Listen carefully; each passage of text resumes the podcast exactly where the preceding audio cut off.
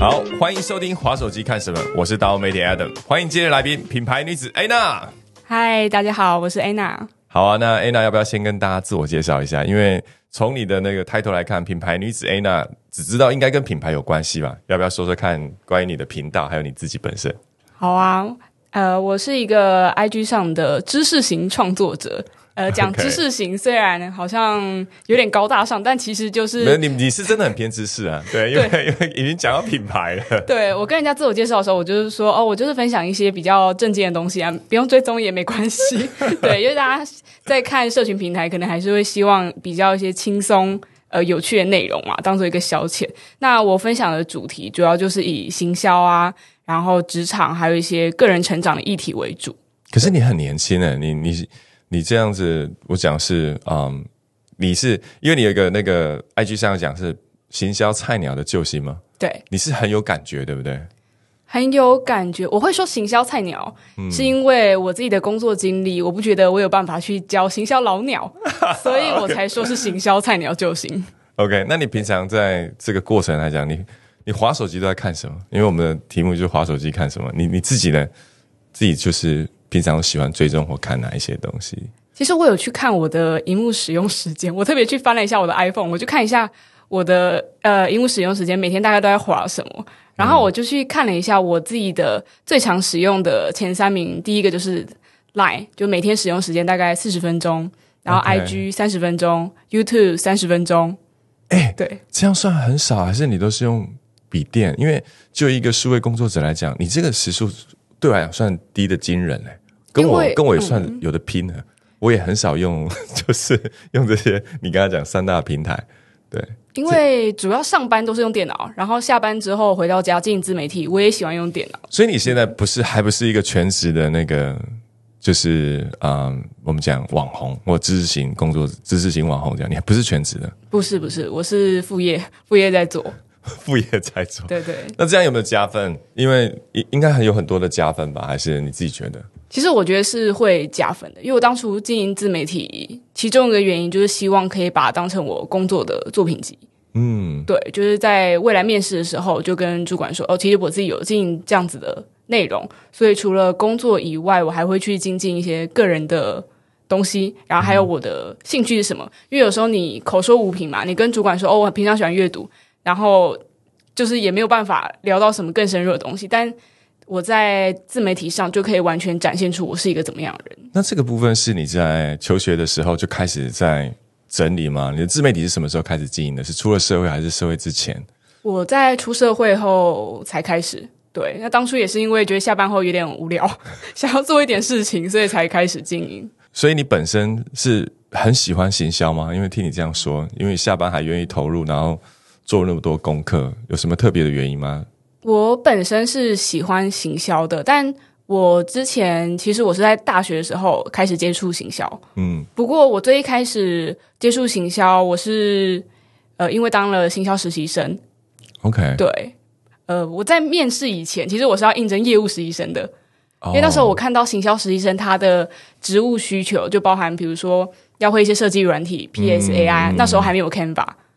对，所以没有办法用一些 AI 智慧来帮你做图，然后加上还要一些社群经营的经验啊，那当时我都没有，嗯，所以那时候我想说，那不然我就去应征业务好了，因为业务的需求可能就是啊，个性热情，开就是愿意去接触人群等等，就是比较笼统的呃一个职务需求，所以我觉得嗯，我可能比较适合吧。然后后来我去面试的时候，主管他有出一些提案的题目来稍微测试我。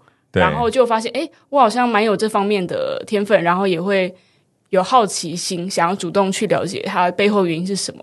然后他就就是引领我入门，所以我就开始对行销有兴趣。然后之后毕业后也做行销相关的工作。那你会怎么定义？假设说，因为分两个，一个叫自媒体对自己的行销，是，然后另外一个是在品牌端做行销。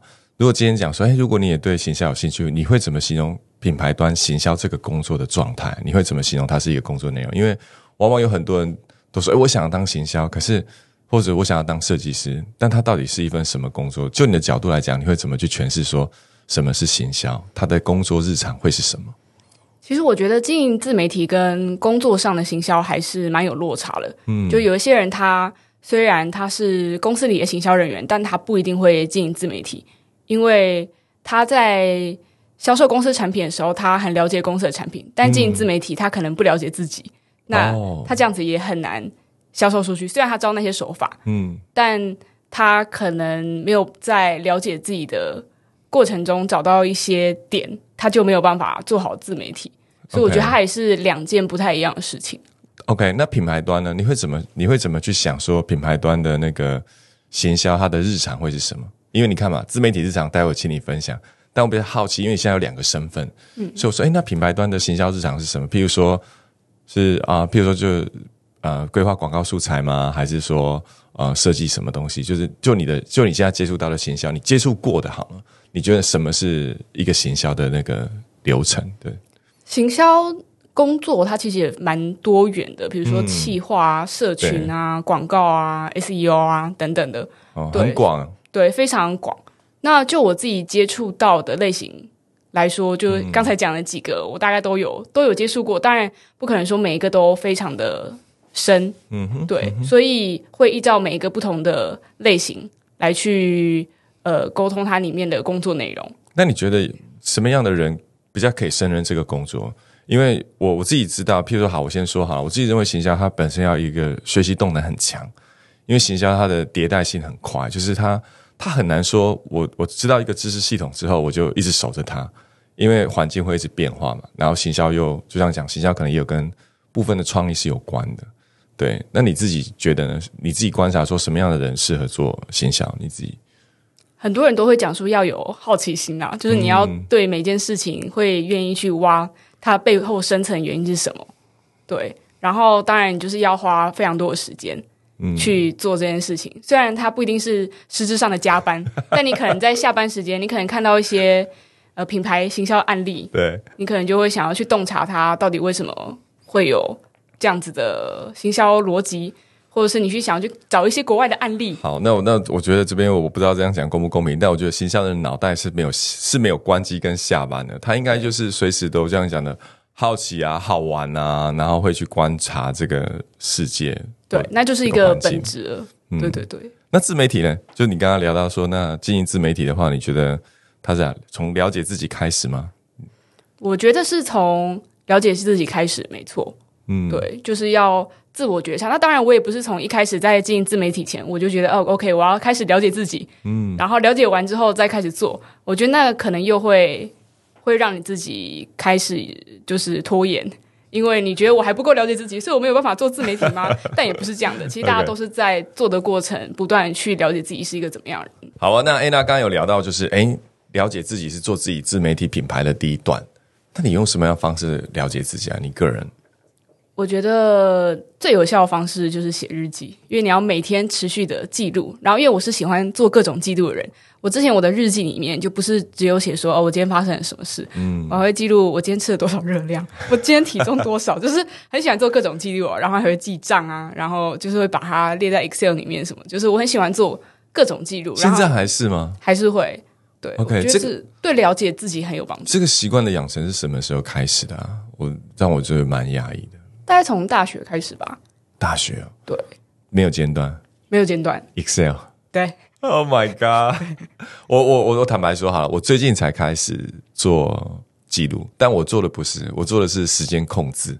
就如果说啊，我举个例哈，我会在当天的晚上，然后控制我明天早上所有的时间排程，然后我连那个细节都会写。譬如说，我会写说我七点起床，然后我要。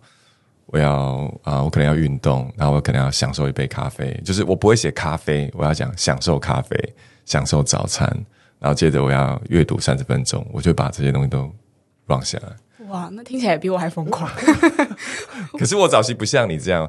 然后后面晚上的时候就会复盘，我就会把我今天早上行程，因为你可能会跟某些人产生一些对话，然后你会把那个很细微的那种啊点。啊，譬如说，我今天跟这个人讲话说，哎，我内心好像有一点怪怪的，那我就会回看说，那到底是什么样的原因导致这个所谓的这个情绪上面的这个你自己觉得怪怪的点在哪里？嗯，那我觉得它是还蛮有效的，因为我们的大脑就是很容易很容易遗忘，哦，对，确实，我自己有时候在跟人家对话的时候，也会，比如说今天跟朋友吃完饭，然后我可能搭捷运回去的路上，我就会把一些觉得哎这个地方很有趣的地方，把它打在我的记事本。对，所以我的手机使用时间里面有一部分也是记事本。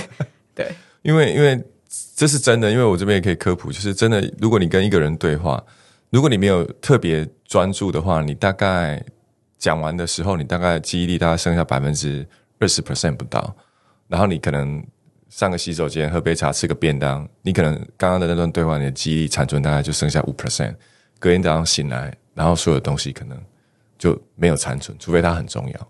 嗯，所以这个部分就是，这也是为什么，因为我们大脑它有太多的那个自动导航系统，所以我会鼓励的，真的就是，如果本身是想要在有更高的，就像你讲的，认识自己或自我觉察的话，我觉得记录自己的行为，我觉得它有个好处是，可以知道说，那跟你要去的目标有没有一致。对，我也同意。嗯，对。我记得好像原子习惯吧。就是那种讲习惯类型的书，他都会讲一个叫捆绑的概念。那那我从这边开始哦，哈。那哎，那你刚刚讲从大一就开，大学时代就开始培养这个那个什么样习惯？那如果有今天你也知道嘛，就是我们现在已经习惯没有被养成，而且还很容易怠惰。那你对这些想要这么建立习惯有什么样的建议吗？就他要怎么样才可以做到像你这样子？你觉得有什么样的方式？因为有一些书，比如说像《原子习惯》，或是讲一些建立习惯的文章，他们很常会讲到一个概念，叫做捆绑效应吗？就是把你自己不想要做的事情，跟你平常会做，或是你很喜欢做的事情绑在一起。比如说，你今天早上喝咖啡的时候，你就要习惯那时候去记录你今天要做的事情，或规划你今天要做的事情。然后，或是你睡前，你都本来就习惯要追一部剧，那你在追剧的过程。或者是追剧以前一定要呃把日记写完等等的。OK，对，那听起来很像是一个 trigger，就是就是扣扳机，因为那个扳机是一个一个是你习惯扣一些喜欢的。那当你扣扳机的时候，你无意识你就会提醒自己说：“好吧，那追剧追剧等于可能是该写日记了，要么就追完剧要写，要么就追剧前要写。”我会建议，如果是这样的话，可能是追剧前写吧，因为写完之后才可以有一个奖赏。那他就是因为你想想看，我只想得到追剧，但但我要付的代价是，好吧，我要先写完那个东西，我才能追剧。也许这是一个方法，对对，可以提供给那些就是我们刚刚讲的意志力薄弱的人。对，是。那你为什么会选择用行销这个角色出发？是当时有什么样的考量吗？譬如说，对啊，因为你说你就是先了解自己的那个可能状态或这个产品，自己就是一个产品嘛，然后接着把这个产品带给大众。你当初在。设定的时候，你自己是怎么想的？说，哎，我要用行销这个来做，是有什么考量吗？其实，如果呃，从我 IG 的最一开始的贴文开始滑的话，会发现它一开始最就不是 focus 在行销这块，它其实是在讲一些品牌冷知识或是一些产业的秘辛。举例来说，为什么泰国会有色情产业？以及呃，其实曼秀雷敦它不是日本的品牌。或者是你知道全联门口有 AKB 四八吗？或是为什么早餐店都叫美而美等等的？对，就是这一类主题。那时候我觉得对大家来说是新奇的，然后我自己会想了解。那我觉得只要大家喜欢的东西在社群上，应该会受到很多人的喜爱吧。那我当时就是以这样子的点去当我的主题，但后来会发现我这样子的受众太发散了。嗯，就是如果你有吃过美而美，你就会想要知道，哎，为什么？都叫美而美，为什么？对，然后你有去过呃泰国，可能就会想了解为什么他们会有色情产业之类的。就是他的我的受众会太发散了，OK。所以后来我觉得我要聚焦在某一块，然后加上这个主题是我可以长期经营下去的。等一下，等一下，因为因为你你引起我的好奇了，嗯，就是为什么美而美叫美而美？美而美为什么叫美而美哦？你你你当时的答案是什么？我其实有时候回去看一下我的天，我会发现，哎，对，为什么？就是之前做完的都忘记了。对，但是美而美这件事情，我记得后来不是还有打官司吗？就后来就是第一间叫美而美的人，对对，然后后来又一堆人模仿他，然后其实根本就都不是正统的美而美。所以他是不是有注册商标还是没注册商标？照你这样说法。不晓得，应该是注册商标商标的人，并不是一开始那个人，被后面的人注册走之类的。我我也不太确定啊，就可能大家要再去查一下。那我们欢迎那个就是我们的听众在底下留言，告诉我们美而美的真相。如果你是美而美相关的负责人，我记得之前前一阵子吧，志奇西西好像也有做过类似的主题。哦，对啊，因为好奇心在社群的确是一个蛮好的那个，我们讲好了，就是让人会想要去看或追踪的东西。所以就像你讲的，哇，这些题材因为太好奇了，所以来的你觉得来的受众都很发散，就对了。对，就是不够聚焦啦。嗯，那后来你怎么去调整自己的？就是从刚刚你讲的这个好奇，然后转到行销，你是你的类型有哪几种啊？就你的贴文的类型。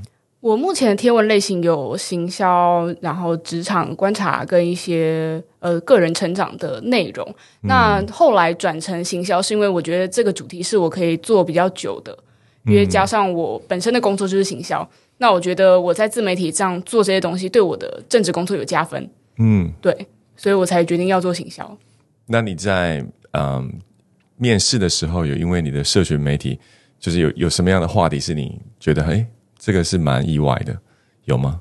就是在你求职的过程中，其实还蛮多面试官都问我为什么不会想要就是转就是全职做自媒体。对对对，为什么？大部分人都会这样问我。那我自己觉得，因为我其实出社会工作目前第四年，嗯，我觉得我在职场上还有很多需要磨练的地方。那很多东西是在自己当自媒体创作者是没有办法获得的，所以我觉得在。职场上工作，你要面对不同的部门，但如果你自己一人团队，然后你也没有什么经验的话，你也可以可能也不知道怎么样去解决很多事情。然后加上我觉得需要有人际上的交流跟前辈的一些指点，我觉得比较能成长。OK，那你会在那个呃你的社群媒体里面讲跟公司有关的秘辛吗？比较少，比较少。对对，就还是会有一些隐藏啦，因为毕竟。呃，之前同事可能也都知道我有经营。那如果讲了一些比较比较公司内部的话，就有点不太好。我觉得是职业道德的部分啦。OK，所以你的正常情况下，所以你的社群应该都是蛮蛮正面的吧？还是也还好？相对，但是有时候会在现实动态发一些牢骚，就是哎，这家店真的是不行，就哪里经营要改善之类的，还是会发一些牢骚。不过就是在现实动态啦。OK，OK，OK。那你在工作上面有没有跟你的社群结合这件事情呢？带给你的那个，你觉得举举个例来讲哈，就是你会不会也鼓励其他人在职场工作上面也开始经营自己的自媒体？你觉得他的那个落差是什么？我觉得要看每个人的本职，还有他本身有没有喜欢这件事，并不是大家都在经营就要经营，因为经营自媒体它其实是一个长期抗战啦。那有些人他。可能平常生活就非常忙碌了，就是他除了下班之后还要呃照顾小孩啊，然后还要呃照顾呃家人之类的，对，就是他本身生活已经够忙了，那他没有多余的心力去做。那你的动力跟你的那个花费的时间，你是怎么安排的？因为就像你讲的，你白天要上班，然后你还要花心思去整理这些东西，那你是怎么怎么说服自己的？就是怎么驱动自己去做到这些事情的？第一个当然是因为自己很喜欢了，很好奇，然后愿意花时间投入。然后第二个其实就是牺牲很多自由时间啊。就很多人会问我怎么做时间管理，没有时间管理啊，就是你不要去划社群媒体，你就有很多时间了。对，所以其实我自己平常是比较少在。划社群媒体，我都不知道朋友发生什么事情，都是见面聊天之后，哦，原来你最近跟谁谁谁分手，然后就很后知后觉。哇塞，那我觉得这个这个这习惯跟我好像有点雷同。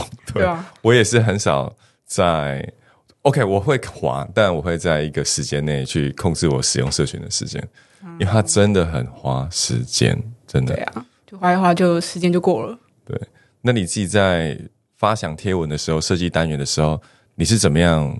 有一个排程嘛？譬如说，啊，利用零碎的时间，还是你真的会就是假日还是晚上？就它有一个固定的时间让你去做创作吗？